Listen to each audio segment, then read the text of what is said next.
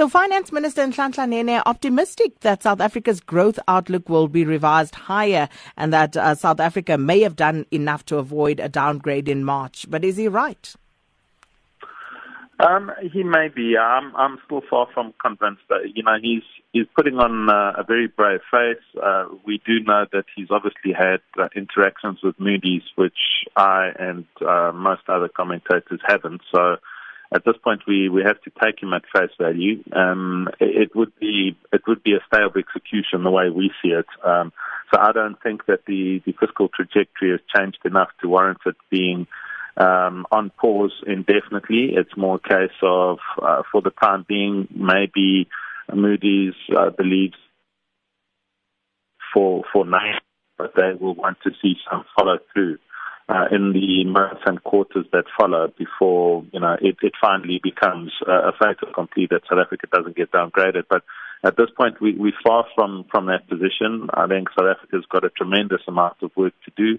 And um, given the track record of of uh, national treasuries budgeting forecasts over the past uh, five six years, I'd like to see proof that, uh, in fact, we have turned the fiscal trajectory around before I, I get all excited. So. Uh, I don't want to be a dampener, and certainly don't want to pour cold water. Uh, I hope I hope the finance minister is right, um, but uh, I think it really is touch and go, and, and people shouldn't uh, just blindly believe uh, what, what the politicians are, are telling them at this point.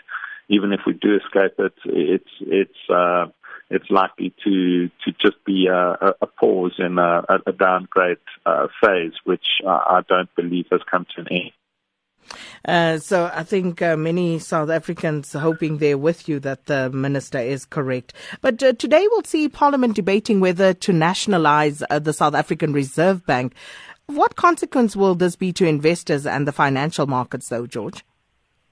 You know, Sakina, this is a peculiar one. Um, they've they've got the one uh, organization that is actually working extremely well, very efficiently, has has won awards globally for the way that it's managed uh, South Africa's monetary policy, and uh, they're seeking to meddle with it. And and I, for one, don't seem to understand uh, exactly the rationale behind it, other than perhaps uh, just an ideological standpoint that the people, in other words uh, via the state uh, should own a, a, central bank, given that it is uh, a bank that presides over monetary policy that affects every person in this uh, in, in, in, this country.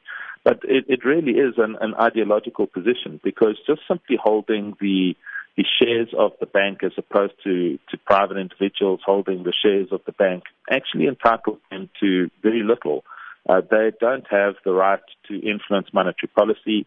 They have very limited voting rights. They receive very little in the way of dividends. It doesn't make a, a tremendous amount of financial sense. Uh, in fact, government is going to be paying out a, a, whole chunk of money um, to, to buy these shares from private shareholders. Um, and, and I'm not quite sure exactly what they what they um, on, on plan on on doing with those shares, given that you know the private shareholders haven't been able to influence the Reserve Bank in any way. So it's a peculiar one. We're going to be watching this, but it's it's more um, of this interventionist mindset that we see permeating government policy more and more these days, and it's something that we've got to be vigilant and be very careful with. Um, I, I will be watching very carefully for any indications that um, they want to debate changing the mandate of, of the central bank. Uh, I think that would be a fateful mistake, and I think the markets would respond very negatively to that if, if it were to come through. Um, but for for now, um, you know, they they are planning on on uh, nationalizing the central bank for whatever that means. Uh, ultimately, technically, it means very little. Um, but if they if they decide to move down the road of changing the mandate, it could it could mean quite a lot more. And then uh, just finally, as SA GDP stats for uh, the fourth quarter will be released later this morning. What is the market, con- market consensus anticipating in this regard, George? And can we look forward to a vastly improved 2018? Yeah, I mean, uh, uh, I, I, you know, vastly improved, I, I guess, is uh, is is a matter of perspective. Um, I, I don't think we're looking at recessionary type conditions in 2018 versus what we had at the start of 2017. So from that perspective, yes, uh, we are looking for for an improvement. Um, in terms of the year-on-year growth rates for quarter four, uh, we, we're talking about a figure rising to 1.3% versus 0.8%. That's what the market's got priced in. Um, it's still a, a, relatively stagnant, relatively flat GDP growth rate. It's, it's nothing to get particularly excited about. Uh, we could get the bounce that uh, Finance Minister Nene is looking for um, on the back of, of improved sentiment, both household and, and business uh, through the course of the year, and that would, of course, be welcome.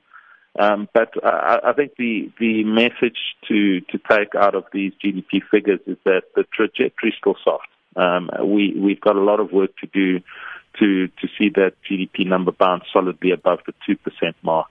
Um, we will likely see stronger figures than this in 2018, but not significantly stronger than this.